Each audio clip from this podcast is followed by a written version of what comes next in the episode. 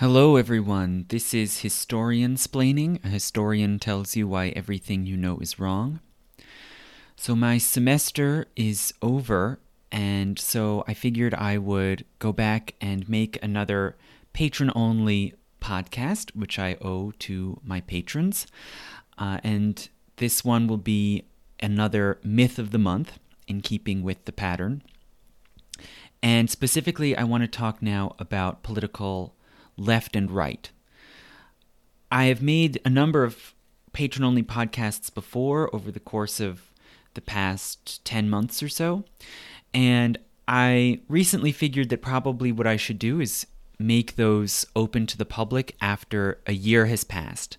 So the first one that I produced about uh, the Exodus will I probably will make public after it's a year old, which will be in a few months from now. Uh, so this one that I'm recording now about political left and right will, I, if all goes according to plan, will be for patrons only for one year. If you find it interesting, please tell your friends and uh, post on social media and encourage people to sign up as patrons. But this one will be free for anyone who is a patron already as of now. And this is a topic that at least one patron, I think maybe more than one, asked me to discuss. And it's a bit different from my earlier myths of the month because it's not exactly a narrative, it's more a classification scheme uh, that has been used repeatedly and has been used as kind of material for spinning stories and narratives for more than 200 years now. Uh, so, I'm going to talk a little bit about what it means, about its strengths and weaknesses, and where it comes from, and what that might reveal. So, what is left and right in political terms? Well, it's just, as I said, a simple classification scheme that imagines that there are basically two sides to any given political dispute. Uh, and political parties and groupings and alliances in the Western world, including uh, the US, Britain, continental Europe, such as France and Germany, other English speaking countries, and even to some degree, other countries, including in Latin America, Brazil, Mexico, and India, have used this same basic categorization but as observers constantly point out, including ordinary people when they're discussing politics in their everyday lives, this simple binary of left versus right very often breaks down. There are all kinds of questions and issues that arise every day where people do not simply line up according to left versus right uh, alignments. Uh, and a current example of that, which we've probably heard of, is the Yellow Vest protests that have been going on for several weeks now in France, which were triggered, although they're not simply about this one issue, but they were triggered by the institution of a higher gas tax for drivers. And people have gone out into the streets, protested, rioted, called for the resignation of the president. And they include a whole assemblage of people who ordinarily would be considered to the right or the left. Okay, and in response, uh, a lot of political pundits and commentators have been kind of flummoxed and not known how to judge them because it's not easy to categorize this event or this movement according to a left versus right axis. Uh, and in fact, many uh, participants in these protests have said that they have associated freely across political lines, all the way from socialism or communism on the one hand, which would traditionally be considered the left, to neo fascists on what we customarily consider the right. And so some people, in response to events like this, put forward a so called horseshoe theory, where they sometimes argue that uh, the single left to right political axis is not actually a straight line, but it bends so that the two ends meet or almost meet, like the shape of a horseshoe. This, I would argue, is a very poor theory and really fails to grapple with the weaknesses of the left versus right classification scheme. Uh, the more intelligent response would be to say that political views are complex uh, and nuanced. People have their own individual views and experiences that come into play in different situations, and that hence political views cannot simply fit along a single one dimensional axis. Okay, and no person uh, you know, even if you were to interview people individually, really no individual can be placed definitively on a one dimensional left to right axis. You know, anytime anyone engages in politics at all and forms alliances or loyalties in the political realm, they're always making some sort of compromises and shifting and reshaping uh, their positions to try to fit with others. Uh, but still those views at root are, are complex and are not simply one dimensional. So this has become something of a truism that uh, this this one dimensional axis can't capture people's political views, and it's not an adequate description of politics. Uh, and yet we keep using it. Right? It doesn't go away. Right? Media continue to use it constantly, uh, and sort of rely on it as a conceptual crutch for describing politics, and ordinary people do as well, right? It's not as if ordinary people on the street have come up with some alternative way, some alternative scheme of describing politics. They still tend to talk largely about left versus right. So why why does this metaphor have such powerful uh, staying power why has it remained so entrenched in political talk, as I said, for more than 200 years? Well, there are a number of reasons why. Uh, that operate on different levels. One is simply that people tend to gravitate towards simple patterns and simple binaries, right?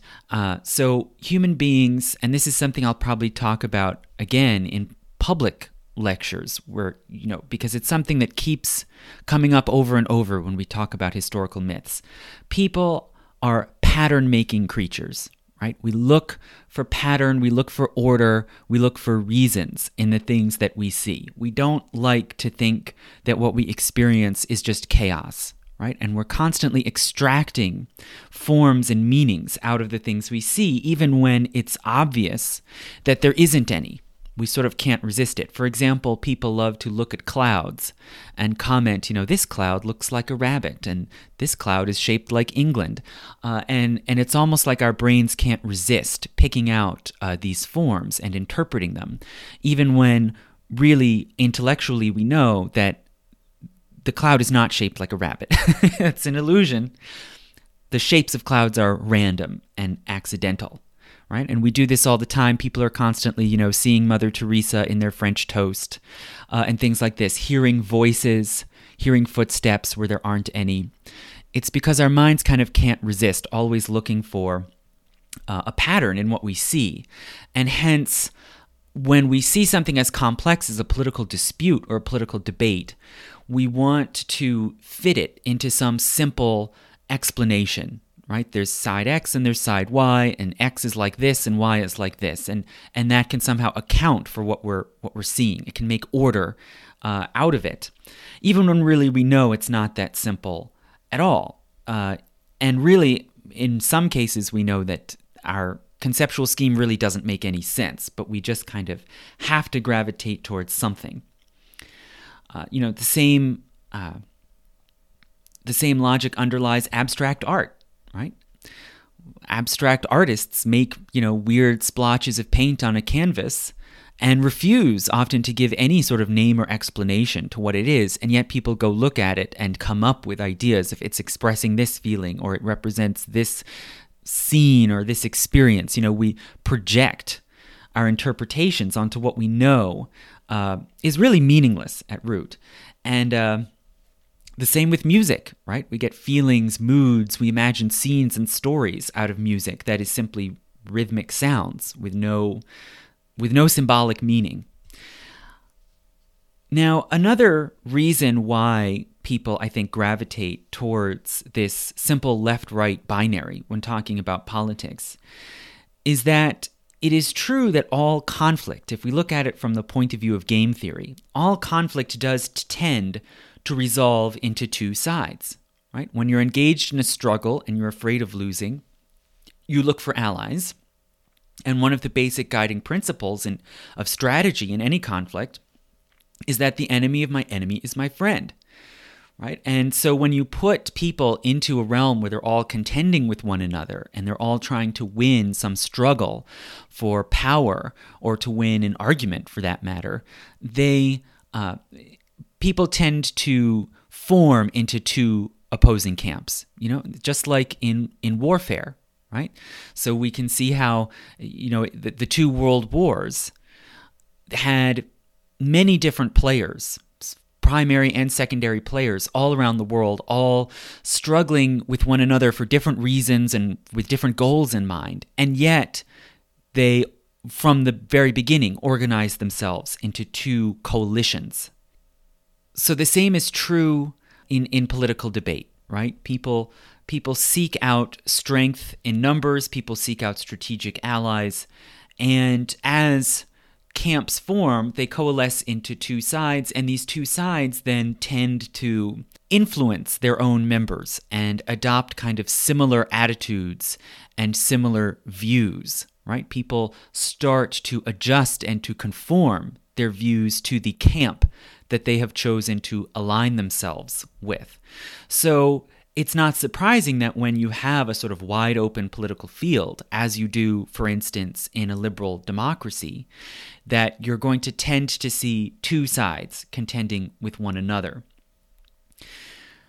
Now, why why though do we call them left and right, which are ultimately just completely arbitrary, uh, you know, meaningless labels, right? That have nothing to do at all with the actual content of uh, of the dispute of of the of the issues and and the questions that they're contending over well there are historical reasons and I'll talk about that about where these terms left and right first started to be used to describe political debate but also I think it serves certain people's interests okay it's it is useful and advantageous for some people particularly in the political class, to have these two sides sort of warring against one another that don't clearly represent any material interests. Okay, so talking about left versus right can serve as a way to obscure and cover over the, the sort of vested uh, interests that different people are trying to advance or to protect. Most significantly, I think it helps to obscure sort of top down class conflict, right? Conflict between the more powerful or more privileged elites of society and the bottom of society. You don't have to sort of acknowledge that uncomfortable fact of class contention if you frame it in these neutral terms of left versus right. And I think that this uh, sort of uncomfortable reality, if you want to go so far as to call it that, was in a way has has been exposed and brought to light again in recent again in recent years. Okay, uh, you know the yellow vests uh, are an example of that, and I'll I'll mention that again later. Also, interestingly, when Alexandria Ocasio Cortez, this sort of flashpoint of political contention and uh, and interest in the past year in the United States, uh, when she won her primary uh, earlier this year, some commentators said, "Oh, well, she beat the incumbent Joe Crowley by running to the left." So this was this was she sort of outflanked him to his left, and arguably that is true in you know, in the terms of current political debate, that she advocated very strongly for certain policies like Medicare for all, free college tuition, abolishing ICE, that are currently considered to be left policies in the United States, and that Joseph Crowley just sort of didn't say anything about, just seemed to be indifferent to. But she argued that, in fact, she didn't win from the left, she won from the bottom. That her campaign differed from the incumbents because she was trying to organize people who had previously been uninvolved politically, who came from the working class and the middle class, who were volunteers, and that she didn't use a lot of money or media exposure, uh, but rather, uh, you know, grassroots volunteer action. So she believed that that was the salient difference, and that she was running in her words, from the bottom, not from the left. Now, of course, that's open to interpretation and opinion, whether you credit Alexandria Ocasio Cortez's uh, description of her campaign and of her victory. But regardless, I think it brings up this sort of difficult, uncomfortable rift uh, in how we talk about politics and whether we talk about sort of elites versus the majority uh, and whether we talk about actual social groups with different levels of power and different economic interests, rather than simply framing it as left versus right. And as I said, uh, when it comes to the Yellow Vest protests, uh, recently uh, a radio reporter spoke to a French woman who was who had joined the protests in Paris and who was spending a lot of time in sort of makeshift encampments uh, on the streets of Paris. And while there, she engaged in debates and disputes with another fellow protester who was right wing, who was uh, who supported the uh, Rassemblement National or National Rally, the sort of neo-fascist party that is the successor or just the renamed rebranding of the Front National, National Front. And she told the reporters that she argued and contended with this person who was supposedly at the other end of the political spectrum from her. But she said, ultimately, I stay by him and uh, continue to protest together with him because, in her words, at the end of the day, his cupboard is bare too. Right? So, so you could say, in this sense, just material need trumped political ideology, you could say, if you want to put it that way. But really, that's, I think, also a shallow way of looking at it. It's more that in, in, in many important situations, it's simply material interest, material need that guides people's political action, uh, and that left and right often are just superficial labels that ignore or intentionally obscure that underlying reality. Okay, now let's say that we credited this idea of left versus right and said, well, it does actually capture something important and lasting about people's political views, and that it's still meaningful in some way to say someone is to the left or the right. Well, then the question is, what does it say? What, how can we sum up the meaning of being politically leftist or left wing or left of center as opposed to being right wing or right of center? Well, there's a certain definition that or characterization that people often make regarding political left and right and how they're distinguished, which is that the left is more egalitarian and puts greater emphasis on equality as opposed to the right, which puts greater emphasis on freedom. Okay, and we can see certain issues like, for example, minimum wage laws, where the left would be more supportive and sees minimum wage as a vehicle for equalizing economic wealth and distribution, whereas people to the right might be more opposed and believe in freedom of contract. Right? So, using an example like that, we can sort of um, uh, illustrate what a lot of people take to be the meaning of, of left and right. However, many political philosophers who are not caught up in this sort of shallow day to day punditry of political media have pointed out that this doesn't really work, that, that that scheme of the left being more egalitarian and the right being more libertarian really only applies to particular economic issues.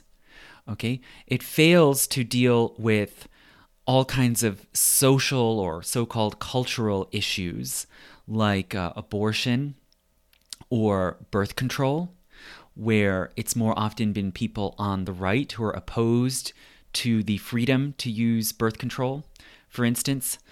Um, it also runs directly counter to issues like uh, obscenity laws and marijuana or cannabis laws, where, uh, you know, when it came to obscenity laws, it was mainly people on supposedly on the political left who worked to repeal or relax those laws.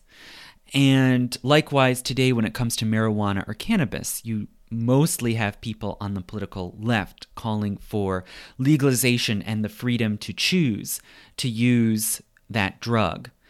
Um, likewise, if we go back to the 19th century, uh, there were questions of the free press. Okay, is it legal to, say, advocate abolishing the monarchy? Is it legal to openly oppose uh, a war? And it's tended to be people on the political left, particularly in France, who have uh, favored free press and also uh, divorce. Really, if if we want to talk about so-called cultural issues around the family, marriage, child rearing, the first one that really divided uh, politics in Western democratic or Republican societies it was divorce. That was kind of the first battle.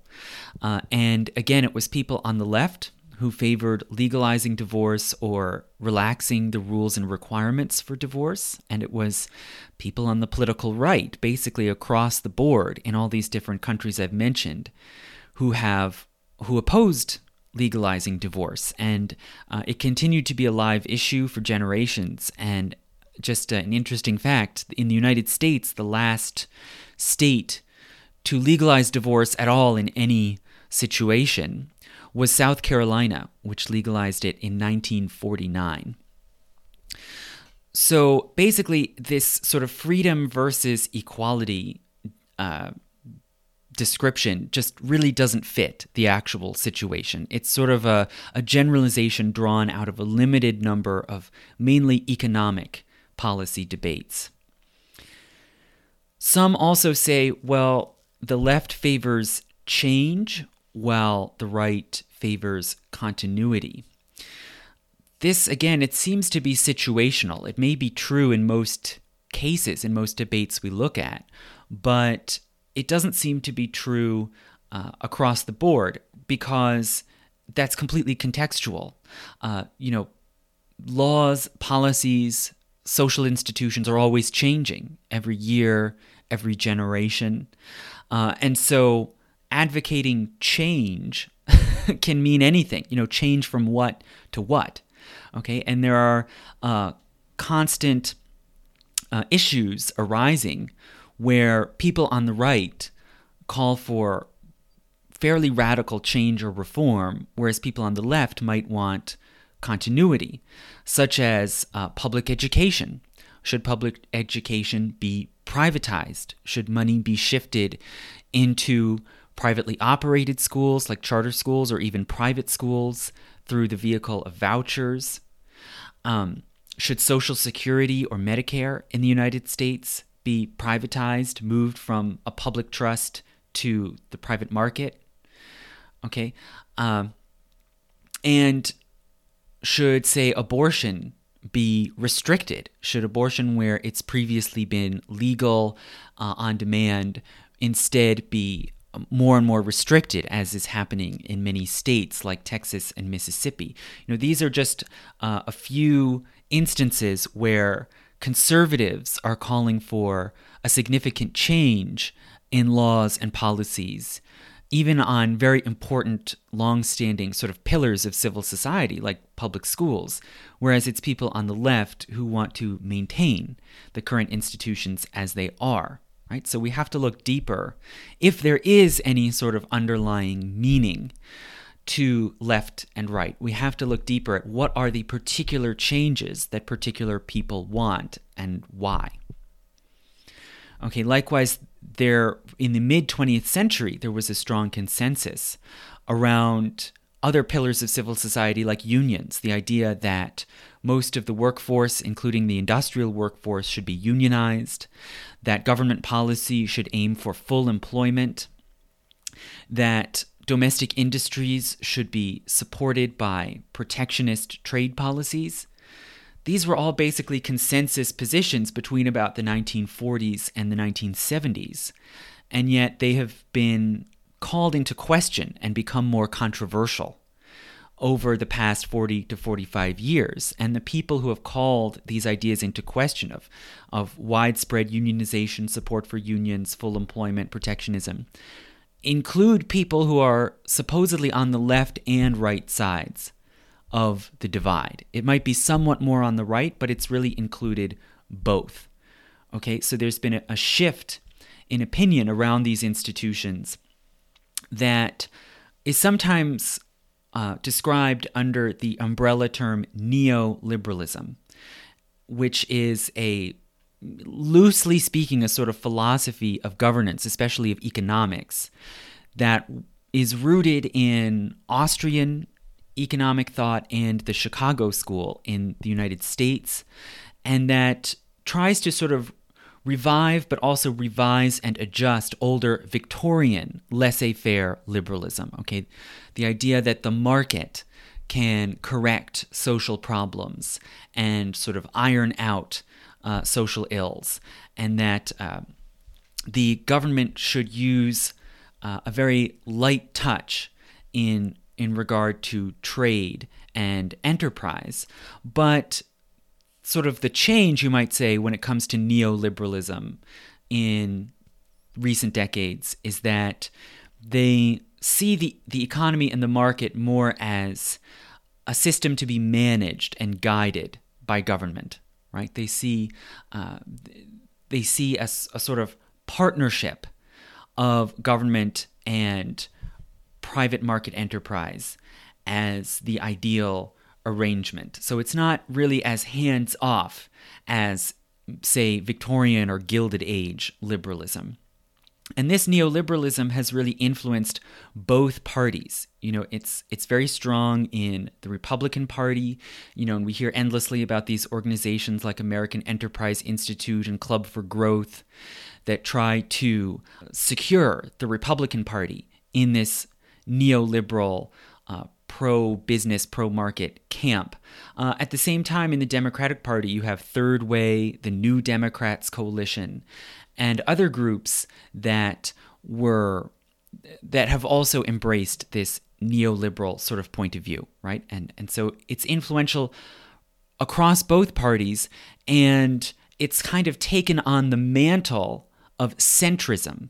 That to to subscribe to these ideas puts you in the political center which of course is a very convenient place to place yourself propagandistically to say oh i'm you know i'm a moderate i'm reasonable uh, i am not an extremist on either side of the political uh, spectrum. But it's significant you know to note that in fact these ideas do represent very significant changes from the broad consensus of politics in the US and Europe and most of the West in the mid 20th century, right? In, in that sense, it's you could say it's radical or you could say it's kind of reactionary, right? It's an attempt to go back to the 19th century before the reforms of uh, the Great Depression, the New Deal, the first Labour government in Britain, and the sort of post war consensus. So, in this way, uh, again, speaking of the political center doesn't necessarily make any more sense than speaking of left and right. And it raises the question are these terms of left, right, and center just sort of neutral vessels, you know, that basically have no inherent meaning or that don't uh, convey uh, anything in particular about views or values, but that they're just kind of neutral placeholders into which different people and different ideas can be funneled. Okay, rather like I would compare it to like uh, the dugouts in a stadium, right? So any team can go occupy a dugout, right? Uh, if a if a stadium has a designated dugout for the visiting team, that could be anybody, right? One week it's the Cardinals, another week it's the Padres. It doesn't matter, uh, and you might even switch dugouts. Why not? You know, it's just an arbitrary label to say this one's the home team, this one's the away team. Okay, so maybe left and right are like that. People cycle in year to year, generation to generation, kind of plug themselves in on one side or the other. But the fact that left, in quotation marks, means a certain set of policies or views in 1952 doesn't mean that it means anything like that in 1998 right? They might be just completely uh, just an arbitrary accident of history. Okay. Now, I don't know if that's the case, but I think that that is an open question to consider. And if we look at it that way, then we it might make more sense of certain phenomena that people have observed in political history. For example, a very important one where, over the course of the 19th century in Europe, nationalism supposedly moved from the left to the right. Okay, so the idea that the power of a state should rest upon the sort of organic unity of a nation with a shared culture and shared heritage, and particularly a shared language that was considered a left wing idea at the time of the French Revolution and the Napoleonic Wars. But then by the end of the 19th century, we're talking about inc- incidents like the Dreyfus Affair, right? Where you have French nationalists uh, demonizing and really knowingly persecuting Jews who served in the French military and the French government because they saw them as alien to the French nation, right? And these were consciously right wing people, people who supported the power of the church and of social tradition as against the sort of secular Republican left. So this is sort of a great mystery in, in European historiography. Why why did nationalism move from left to right? And I would say, well, the sort of easiest reason that we can point to is simply that the enemies changed, right? The basic idea of the nation state remained constant. But early on, when people were trying to establish nation states for the first time, their opponents were the traditional institutions like the church and especially the nobility, who were seen by people like, for example, the Abbé Sieyès, who wrote What is the Third Estate. Uh, you know, they saw these these noble classes as kind of internal enemies that didn't really belong to the nation at all. And so they had to be overthrown or at least dispossessed in order to create a, a national society. But once that had been achieved, once you get to say the 1870s, 1880s, you're looking at uh, the the Third Republic in France. You're looking at the first uh, German Reich. Uh, you're looking at democratization in Britain and the U.S. Those sorts of elites no longer, you know, they've they've effectively been dethroned. They no longer have the sort of power and prestige they used to. So in this sense, the sort of nationalist's dream has already been accomplished. So if you still are a nationalist and you still want to keep this feeling of national unity and fervor and purpose, you have to look for more enemies. You have to look for some other internal enemy. You can look for external enemies. That's always convenient, right? You know, start a war with Germany or, uh, you know, start a war with Spain or whoever. Uh, but internally, you have to look for, for someone else who uh, deviates, right? Who's different from the majority and who can at least be seen or imagined to be a sort of uh, powerful enemy, a sort of uh, controlling, uh, dominating force in the way that the old nobility was. And Jews are an, are an obvious target for that, right? Other minorities as well, but Jews are sort of, you know, they're, they're kind of the old favorite, right? So nationalism turned its attention, if you want to think of nationalism as this kind of organic entity, which obviously it's not that simple, but if you're a nationalist, then it seems natural or appealing to turn your ire towards minorities like Jews. And so, in a sense, it, it doesn't matter whether you call it left or right. You know, it's nationalism didn't move. It remained basically the same thing it had been before. It just changed the villain, right? It recast the villain. Uh, and it's only in retrospect that we think of this as somehow moving from from left to right. So this is one example where I think if you if you if you think of left and right as just kind of neutral placeholders or neutral, you know, umbrella categories into which you can toss anything, then questions like this can actually become easier to account for. Now, the left versus right dichotomy continues to be appealing, as I said earlier, because people gravitate towards simple stories and simple conceptual schemes and dichotomies that very often are clearly inadequate to explain what we're what we are talking about okay? And as sociologists and philosophers have pointed out once you've accepted a certain categorization scheme it allows us to ignore important differences within groups you know and some have pointed out examples like in some languages like Finnish, uh, there's no distinction between the P sound and the B sound. Okay, so let me let me just try to say that again clearly. P as in uh, pattern, and B as in butter. Right. Uh, to English speakers, those things are are distinct, and the same word, like pear or bear, can have a completely different meaning depending on whether you understand it to have a P sound or a B sound. Now, in languages where that distinction isn't made, people not only are not accustomed to distinguishing them, they really are incapable, right? If it's not part of a conceptual scheme that you've grown up with and internalized and practiced, it kind of makes no sense. The two things are indistinguishable to you, right? And this uh, can lead to all kinds of terrible misunderstandings, right? If you don't know if someone is talking about a fruit like a pear or an animal like a bear, right? And this problem, of course, can happen in, when we're talking about politics and political debates, right?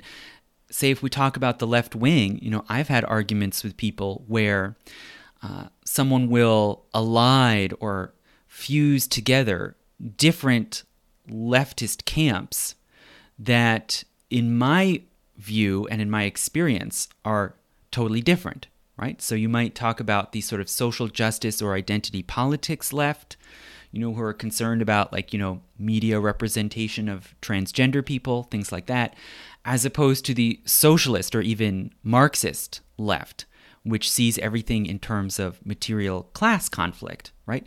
Those are two different ways of viewing the world and two different sets of values that sometimes can align, you know, and can be reconciled together, but sometimes don't, you know, and often come into conflict. You know, and you can say, well, those two things are connected, but in in practice, people often get into fights with one another, you know, and you'll have someone say, "I really want to vote for this person because they're African American," and then a socialist will say, "But they're not left wing; they're a they're a centrist or they're a neoliberal," And so you shouldn't support them. And these can often become very nasty arguments because just to label two people as supposedly on the left doesn't mean that they agree in their goals or their values or how they go about making political decisions.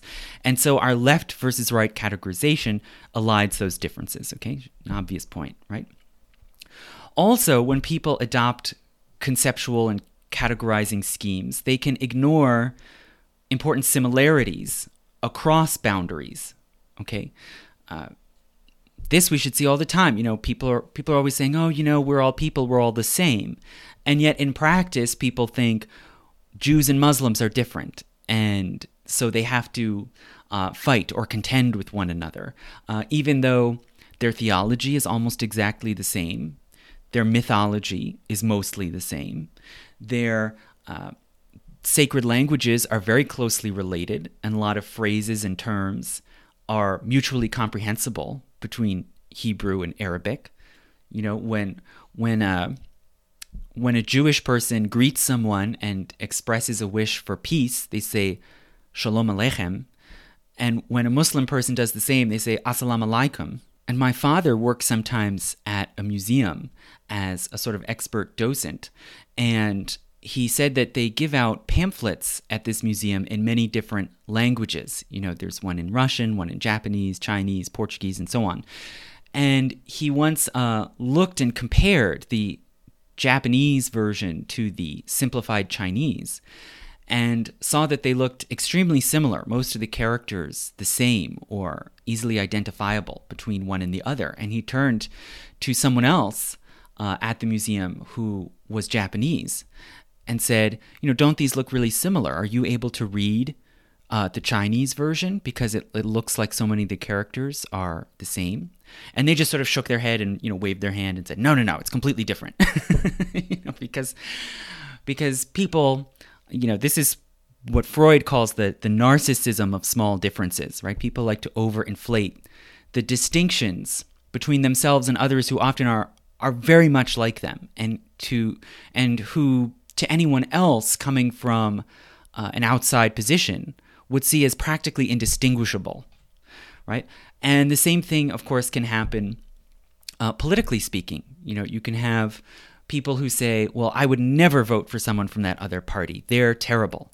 Even though if you went down a list of political issues, they would find that they agreed on most or all of them. They still see the label as important. And that's aside from people simply saying, I'll never vote for them, I'll never support them because of some demographic group they belong to. But even just when it comes to political ideology and alignment, we can uh, often engage in this this uh, overinflation of differences. And the real problem, which I've been trying to get at when it comes to all of these myths that I've talked about, uh, is that people often come to believe that the binaries and the categories that we use to describe things are more real than reality. That uh, we we give them this we we as philosophers would say we reify them. We imagine them to be sort of real concrete things in the world rather than just concepts that someone uh, made up in their head right? So a great example of this like is sex differences right? So a lot of people might say oh well you know your gender can change but your underlying biological sex is just male or female right? Everyone is born male or female, and it's sort of imprinted in you biologically. And yet, as is often pointed out by biologists, um, it's not that simple. There are a lot of people uh, who are intersex, right? And it seems from surveys and studies, probably a bit over 1% of the population is intersex, meaning they have some combination of features and qualities, whether it's anatomy or hormones or chromosomes, from both sides of the sex binary, right? And they can't be clearly classified as one or the other. Uh, and yet, when they walk out into the world, they have to take on one or the other, right? Society expects you to be of the male or female gender. And so you have to adopt the sort of norms, the terminology of that gender, even if your underlying biological sex is not clearly one or the other. And conservatives, because, you know, to be blunt, it's mostly conservatives, who disagree with this argument often respond, oh, but that's just a tiny minority. That's just a little, th- those are just a small minority of aberrant or deformed people who are intersex. And so we can just ignore them. Uh, but when you do that, you're basically saying, well, uh, I am choosing to discount facts that don't fit my preconceived conceptual scheme, right? And you're saying, well, if there are some people who don't fit clearly into male or female according to my normal criteria, then that doesn't mean that my conceptual scheme is wrong because it fails to conform to those examples, but rather there's something wrong with those people because they fail to conform to my conceptual scheme. You know, it's putting the cart before the horse. And as I said, it's sort of imagining that uh, your concepts are more real than reality, right? And this is the kind of thing I think we do all the time. Uh, and similarly, when people uh, are on one side or the other of a political divide, and they sometimes attack people who are otherwise their allies or otherwise often agree with them, and they attack them by saying, well, you can't say that because that's not a leftist thing to say or that's not a conservative thing to say. You're basically saying, well, rather than adjusting or putting aside my political scheme of people being left or right, instead I'm attacking the person who fails to conform to my scheme, right? I'm trying to force them, I'm trying to force real people into my preconceived concepts, right? So this is just one of, of many arenas where this happens. Okay, so now this this raises the question of are left and right just another false deceptive dichotomy, right? Is it just a, a conceptual scheme that simply distorts reality and has no underlying uh, usefulness? Well, I would say that there are certain differences, there are certain uh, unique factors when it comes to political left and right that help to redeem it a little bit and suggest that maybe it has a validity or a usefulness more than many other simplistic dichotomies. For one thing, it's an axis, okay? It's not just a hard and fast dichotomy with a line down the middle, like when we talk about sex, okay? It's an axis. It's understood that people uh, vary, right? There are shades of difference, and that people can move, right? People can go from one place on this axis to another. But still, I would say one single dimension is not enough. You know, as the, the sort of ridiculous horseshoe argument reveals, uh, people are more complicated than that. It can't be boiled down to just one one dimension of variation, right? But at least it allows for some level of nuance. Another reason is the origins of where this system came from. So the left versus right conceptual scheme actually arose organically. It was not conceived in the mind of some theorist and then imposed upon reality. It actually came from unplanned, spontaneous actions by a real group of people in history. Okay, it was not planned. It arose from a particular historical situation. And what is that? Well, it arose from people's seating in the French National Assembly and the French National Constituent Convention during the French Revolution in the 1790s. Okay, so that's where this metaphor originated. And how did this happen? Well, when the French National Assembly formed among deputies who had walked out of the Estates General, uh, they set about trying to create a constitution, something they never really successfully did. And one of the crucial constitutional issues they had to discuss was the role of the king. And particularly, there was intense debate over whether the king should have veto power. You know, they all sort of agreed that there should be some kind of representative legislative body, but should the king be able to veto actions of that body? Well, people began to to fight over this question and other questions. And as they went to meetings of the assembly, they started to arrange themselves nearby people who tended to agree with them, right? And this was uh, a natural thing to do. It wasn't, uh, you know, a plot. It was just if you sat next to someone who really hated your guts, there would be a lot of spitting and abuse and screaming. Uh, and so it was simply more comfortable and more orderly to to to look out to look for people who were more aligned with your views and your preferences, and hence to be able to engage in a more orderly discussion, right? And as it happens, the National Assembly included some nobles or people who had at least some sort of noble or high class background. And those people claimed the seats to the right of the speaker. Okay, because traditionally the right hand is you know is considered uh, cleaner and more appealing than the left hand right? Most people are right hand dominant. And so it was a long-standing custom that a guest of honor of high birth or high class at a social gathering should be seated to the right hand of the host right? And and being to the left of the host was lower status.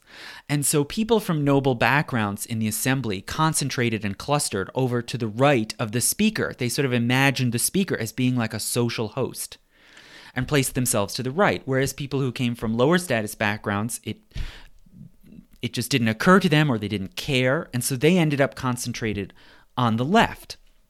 And hence many disputes uh, came up where people to the right side of the room were more in favor of one side as opposed to those on the left side of the room. And as it happened at this time, the king had chosen to align himself when it came to the workings of the Estates General. The king had crucially chosen to align himself more with the nobility against the commoners, right? So the nobles tended to favor maintaining the traditional prerogatives of monarchy in some form, as opposed to commoner backgrounds. Okay. And so this idea started to take shape, this sort of informal terminology started to form, where people who wanted to maintain traditional social institutions of all sorts were to the right, and people who wanted to abolish those institutions and replace them with a republic modeled on, say, the ancient Roman Republic or the Italian uh, city state republics, they sat to the left. And they were, in a sense, to the left in quotation marks, right? It, it became a sort of common metaphor. Okay. Now, other related questions that came up uh, in this assembly included voting rights. Uh, you know, who would be able to vote? Would non property holders be able to vote? And later, would women be able to vote? Uh, slavery. Should slavery in the French colonies be abolished? And control over church staffing. Okay, who who has the right to appoint the leaders of the church in France, the the government or the Vatican, right? And it's important to notice that when it comes to these different questions, all of them have been definitively settled one way or another in the years since the French Revolution, right? It's broadly accepted across all liberal democracies that there should be no property requirement for voting. Women should be able to vote, slavery should be illegal, and that the church should be able to staff itself and choose its own personnel. That's not the business of the state. So all of these questions have been resolved, but in the case of voting rights and slavery, it's the left position that won. Whereas when it comes to the church, in at least on this particular question, it's the right position that won. Okay, so they haven't all been resolved in one direction. They've been resolved in different directions, but all of them now are basically completely consensus points, right? There is no party in France or any other Western state that really questions these basic uh, conclusions of those debates right? And so it you know it's not adequate just to say well the left was sort of on the right side of history or the left was was forward looking you know that's kind of true. You know you could say if you're a leftist that's what probably what you prefer how you prefer to see it. But really at the time in the 1790s it was a set of questions that were live and unresolved at the time that now are no longer on the table, right? So, so we can't simply fit people and ideas today into that scheme from that time, right? Because it's different debates and different principles that are at issue. Now, this terminology of left and right took a long time to get out of France. You know, it didn't fit so naturally. You know, it's true that a lot of these basic debates and disagreements that were being uh, fought over in the assembly and the convention did spill over to Britain in the form of a pamphlet war between Edmund Burke, a uh, Whig member of parliament, and Thomas Paine, the same radical revolutionary pamphleteer who wrote Common Sense and supported American independence. Uh, these two fought with one another, and uh, Burke defended the idea of reform that follows in lines of existing institutions inherited from the past, whereas Paine called for the complete rebuilding of society on the basis of abstract principles. You know, and so his uh, response to Burke was called the rights of man, right? And he saw this idea of natural rights as the principle to guide all politics, right? So it's true that that sort of debate did spill over into Britain and into the English speaking world, but they didn't call it left and right. You know, they debated about precedent, about tradition, about constitutions, about revolution. But left and right were not really used to describe politics, at least in Britain, until the 1930s, when you had a strong labor movement, uh, a radical socialist Labor Party, and the British society was really deeply acrimoniously divided over the question of the Spanish Civil War and whether or not to support the Spanish Republican forces against the fascist rebels.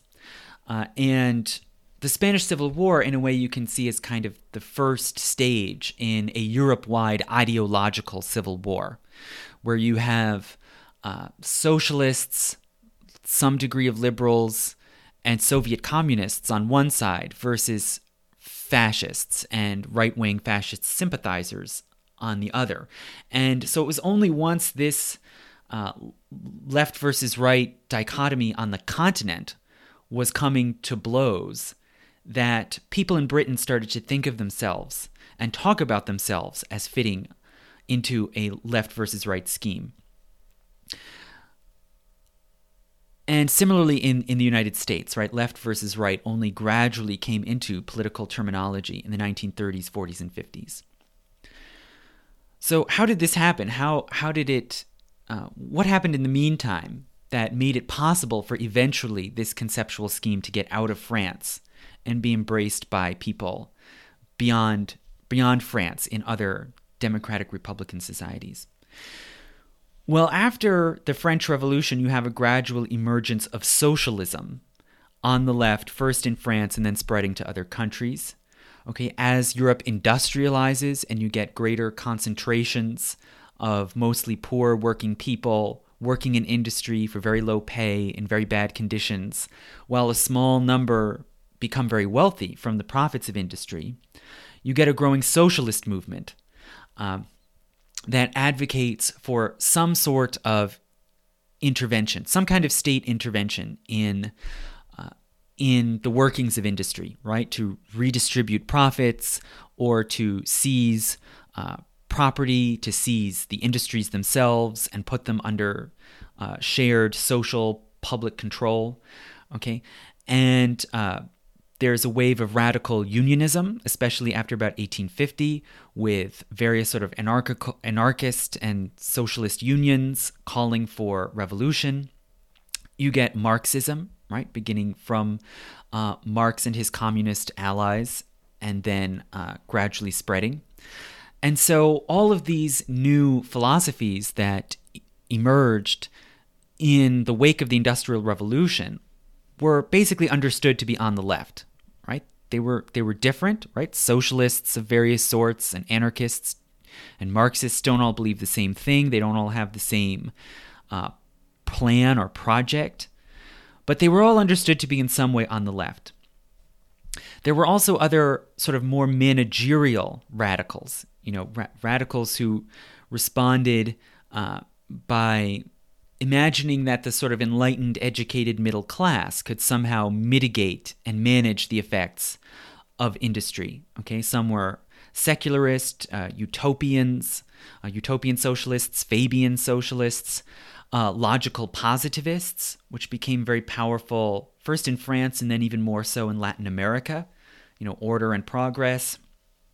Uh, and these were also in some way responding to the poverty, the inequality, and the social ills like disease and crime that came with industrial growth, but they didn't they were not as revolutionary or as radical as other socialists.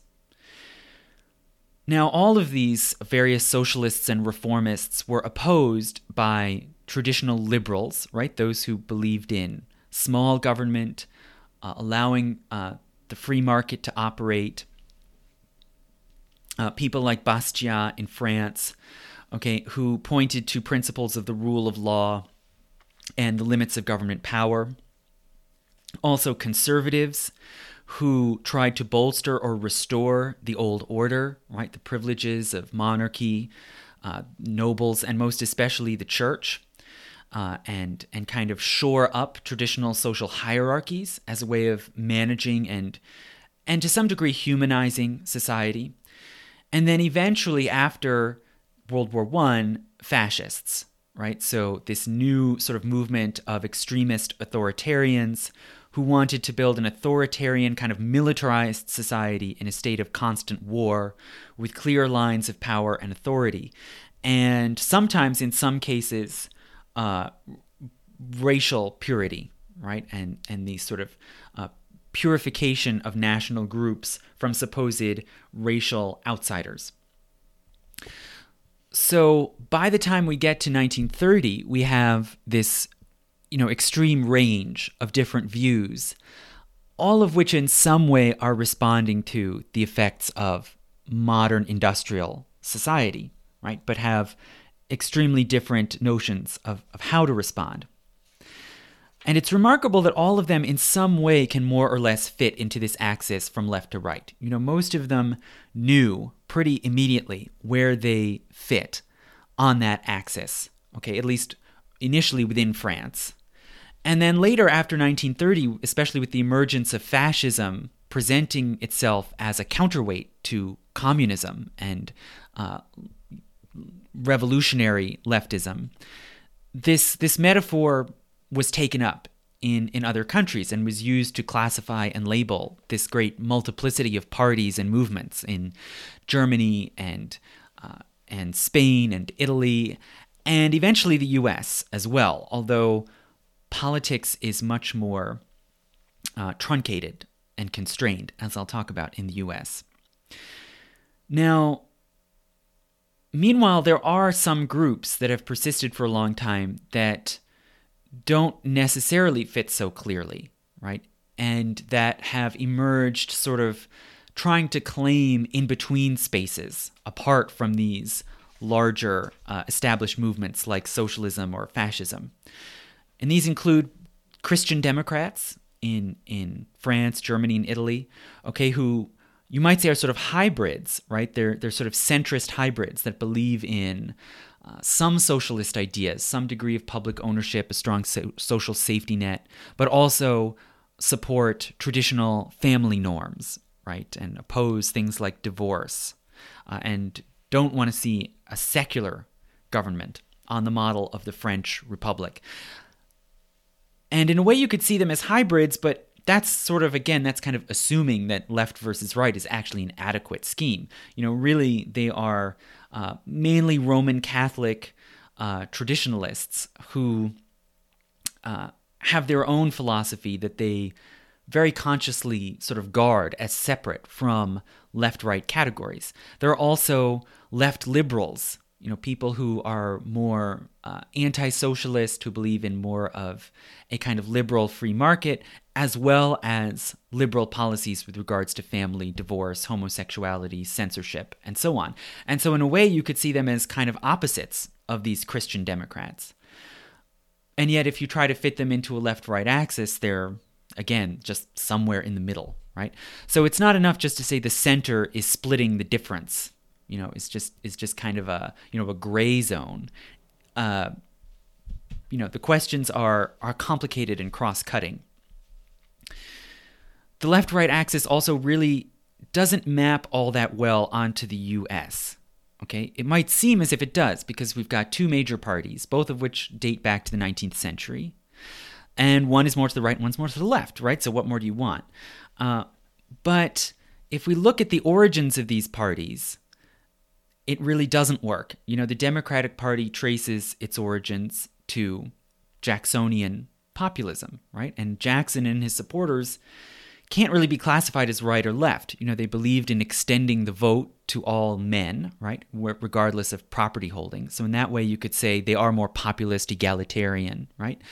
They also uh, believed in uh, expulsions of Native Americans, right, and and initiated the Trail of Tears you know, which today leftists would say is you know one of the great crimes in American history. So they don't fit easily one way or the other. And likewise, if we look at the origins of of the Republican Party, you know, they don't uh, they, they don't fit this left versus right scheme. Rather, it's retrospective in the 20th century that we fitted Republican and Democrat into these right and left uh, slots, right? Uh, Furthermore, if we compare these parties, especially of today, the Democratic and Republican parties to the left right scale that's used basically in almost all other democracies in the world, whether we're talking about Europe, Canada, Australia, India, uh, Latin America, you know, Brazil.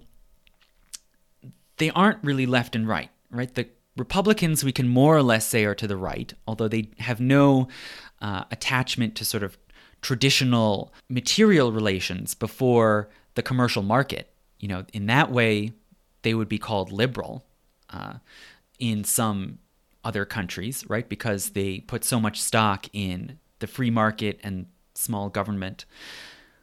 And when we look at the Democrats, you know, they often call themselves liberal, right? And that's the common term that we stick on Democrats who are more firmly entrenched and more partisan uh, and more opposed to Republican policies. We call them liberal. And yet, as I've said, liberal in the traditional European scheme is not to the left, it's center. You know, and this term liberal was taken up and used by the Democratic Party mainly beginning with Roosevelt and, and the New Deal. And Roosevelt redefined liberal as sort of uh, government action to protect the well being and freedoms of individuals, including against big business. Right, so so it was this sort of uh, you know propagandistic appropria- appropriation of the term liberal, and to some degree you can say, well, during the years of the post-war consensus from the 40s to the 70s, um, that is more or less where Democrats tended to stand. You know, very pro-union, usually protectionist. But since that time, especially because of this great uh, infiltration of neoliberal thinking into the Democratic Party, the Democratic Party today is pretty close, actually, to the traditional meaning of liberal, uh, where you believe in individual freedom, sort of social tolerance, uh, but also limited government support for big business and the market, support for so called free trade. You know, it's democratic uh, administrations, the Clinton administration that got NAFTA enacted, it's the Obama administration that pursued the TPP agreement. And so in a way, you can say liberal in the American context has shifted back more to the traditional definition, and that puts it in the center, right? So effectively, in the United States, what we have is a conservative party, or a kind of, you know, odd idiosyncratic conservative party, and a center party, and no left party, you know? and our electoral system, you know, the plurality election uh, to Congress, the electoral college, these things these electoral systems tend to protect the power of just two parties and to close out any realistic chance for third parties to get uh, a voice in government as opposed to say certain countries like uh, like Germany where you have proportional representation and any party that gets a small number of votes has a shot at getting seats in parliament and having a voice in government.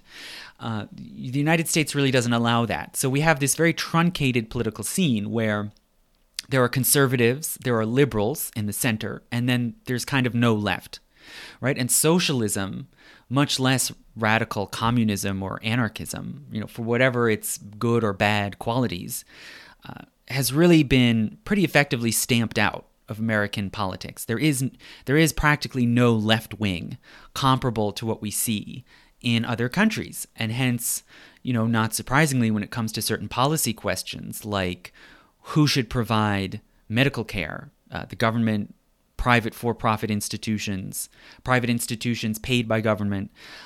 The United States is sort of nowhere in the conversation, nowhere in the debate. That's already been resolved in other countries, whether you're talking about Europe, Canada, and others, right?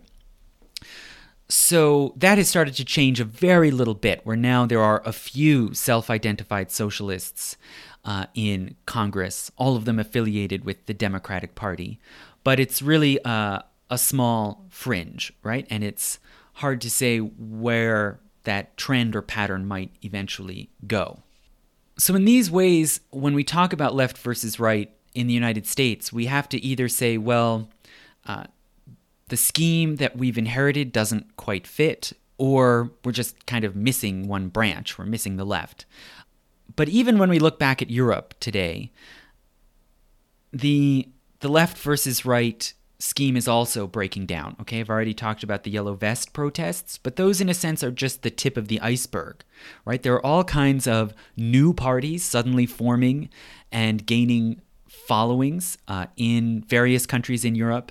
Some, like in Greece and Spain, are ostensibly left wing. Some, like the Rassemblement National in France or UKIP in Britain or AFD in Germany are ostensibly right wing. Some are not clearly one or the other.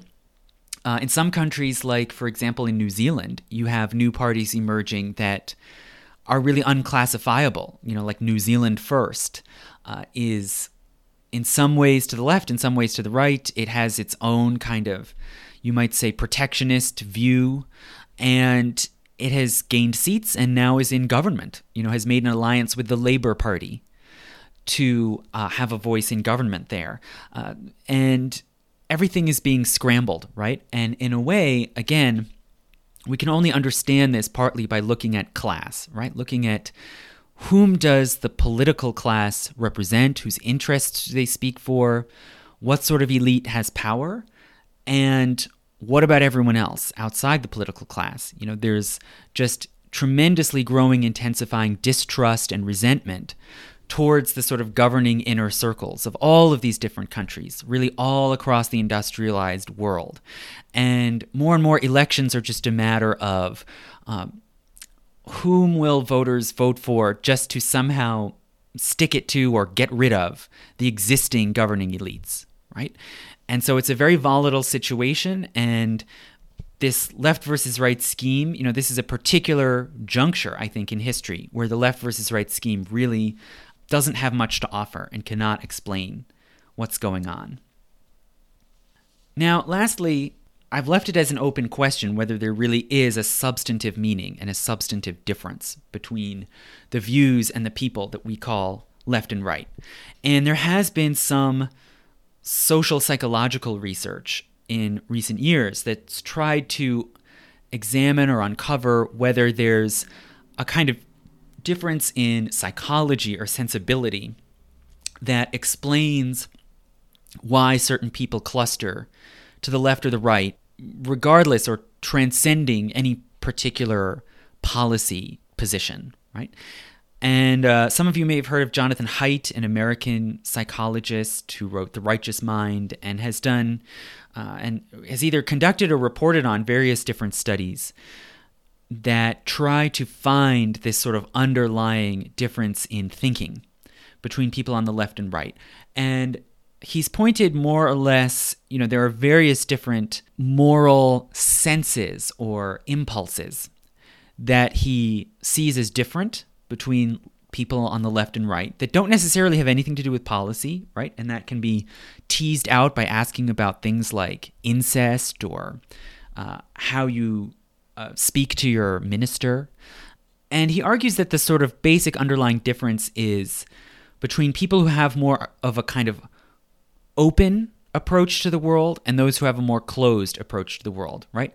How do you respond to ambiguity right? Or uncertainty? Can you do you accept ambiguity? Do you accept blurring of distinctions or do you want order and clarity, right? So you can do things like tell people a story that doesn't have a clear resolution at the end. And if someone reacts and says, That was a very nice story, I like that it was unresolved, as opposed to, That's a terrible story, it just left hanging, you can use those responses to predict whether people are more politically left or right. Okay. Um, so conservatives, in his argument, are more attached to purity, right? Keeping substances or categories pure, uh, authority, you know, clear understanding of who's in charge, and group belonging, right? So they're people who want definite meaning and structure in their lives and experiences. Whereas people to the left, in his argument, are more are more open to to change, to impurity, to mixing. And other researchers, I don't not Haidt himself, but other researchers that I've I've heard of have found some very strange and interesting correlations when we look at the sort of everyday life choices of people on different ends of the political spectrum. For example, in the United States, left and right people tend to choose different dog breeds. And it's not what you might think. It's not conservatives are masculine and want a big, you know, mastiff or something, and liberals are namby pamby and will get a shih tzu. No, it's that conservatives tend to choose purebred dogs that they can clearly identify as one recognized breed, whereas liberals will choose mixed dogs. Dogs that are individually unique and don't fit into a preconceived breed category. Right? So, so this is not, again, this is not, um, doesn't necessarily fit our sort of stereotypical image, cultural image of left versus right. It's something more psychological and more strange. Now, as much as those observations and studies are very interesting, and I think they have a lot of value, they don't necessarily hold up or apply when we talk about the bigger, broader political spectrum in other countries. And actually, it's been found that if you compare uh, Americans, say, to French people, openness to ambiguity is more common among people in the center, whereas those who want a more definite and ordered experience of the world cluster on both the left and right extremes.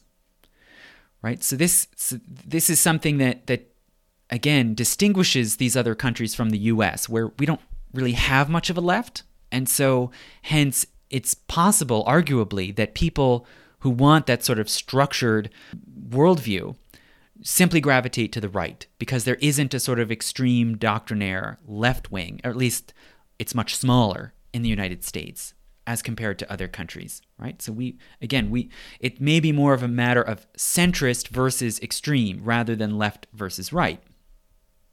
And if that's the case, then again, we're left with this unresolved question of what's the difference between the left and the right, right? What, what is what is the factor? Is it maybe just your class position? Is it maybe just random chance? Uh, you know, which way the coin flips, whether people go to the left or the right politically. And again, most people are not simply one or the other. Everyone in some way mixes and matches different views and different positions from their own thought processes. Now, if we accept this Jonathan Haidt sort of social psychological explanation, uh, and we adjust it or give it more nuance by saying it's more a matter of centers versus extremes, that can make the center seem a whole lot, you know, better. It can make centrist people appear to be the sort of mature, open minded adults in the room, as opposed to these kind of closed minded doctrinaire people on on the left and right you know? So in a way this could serve very easily as kind of liberal centrist uh, propaganda right? Now i would say we should be very skeptical of that because there may be other reasons other than just personal psychology that determine whether someone is a centrist or not a centrist. And that can include how much you think is at stake in politics. Do you see political questions as crucially uh, important and possibly life or death? Or do you see it as more a kind of uh, you know, enjoyable pastime or something to be sort of managed uh, and kept under control by sensible people. And I think that today, when we see this increasing animosity and impatience with the political center, we have to consider that uh, I think a lot of what people are responding to is this kind of technocratic detachment you know, a sense that what does it matter if a school gets closed or privatized? What does it matter if a tax goes up or down, right? Uh, everyone should just sort of remain calm. Or as Mitt Romney once said, you know, tax issues should be decided in quiet rooms. You know, that's sort of the the image that centrists often like to project about themselves, and that people in the public either like or more often now dislike. Um, and it's I think it's not so simple to say, well, people who are to the extremes, left or right, are kind of closed-minded, intemperate, doctrinaire, uh, because in fact there there are different ways of being sort of open-minded or intellectually flexible. Uh, And it's not necessarily by going to the political center and sort of adopting the uh, the assumptions or preferences of people in the middle politically.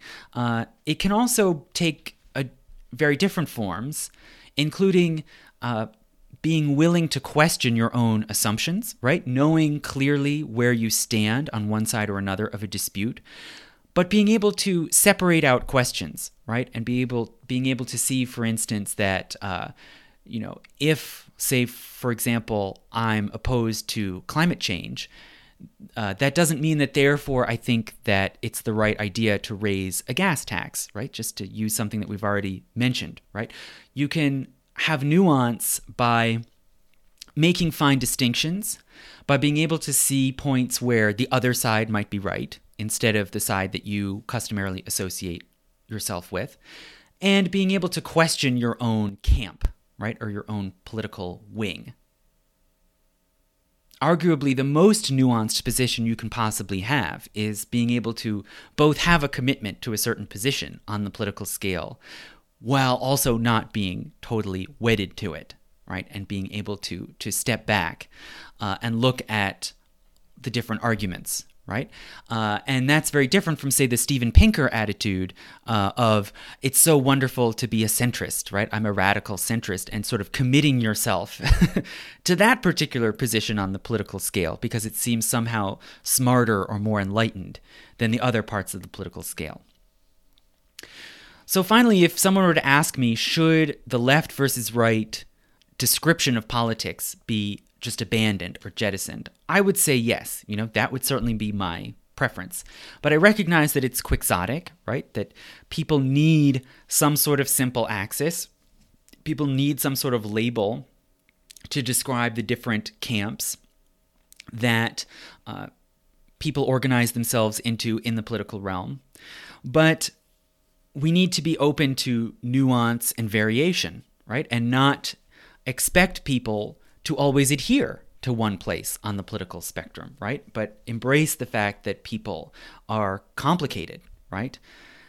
And I think that if we're going to get to that level, then one of what really needs to change is more localization, right? These hard political debates should happen more face to face among people who know each other, who, who have some sort of shared stake or interest, and who can actually see and talk to one another as people rather than being filtered through the media, right? Which is increasingly what's happened now. Is it's mass media. Uh, all political disputes are reduced down to short, you know, if not sound bites, short, you know, one minute clips, uh, 280 or whatever character tweets, and uh, and that I think tends to exacerbate this tendency to want to reduce down political questions to to easy dichotomies, right? To easy, uh, quick us versus them narratives, right? So, you know, I'm not the first to say this, but if we consider that the left versus right divide first came about because of the acrimony and anger within the National Assembly in revolutionary France, then probably we're only going to get past this sort of ideological straitjacket if we managed to carry on debates in even smaller groups, right, than, than the National Assembly was. Right? That's, uh, in, you might say, in a way, it's the only way to undo the damage. okay. So thank you so much for listening. Again, uh, tell friends and associates uh, about the podcast. Uh, rate and review if you listen on a podcast platform. Uh, encourage people to become patrons and I should be back with more within a few weeks. Thank you.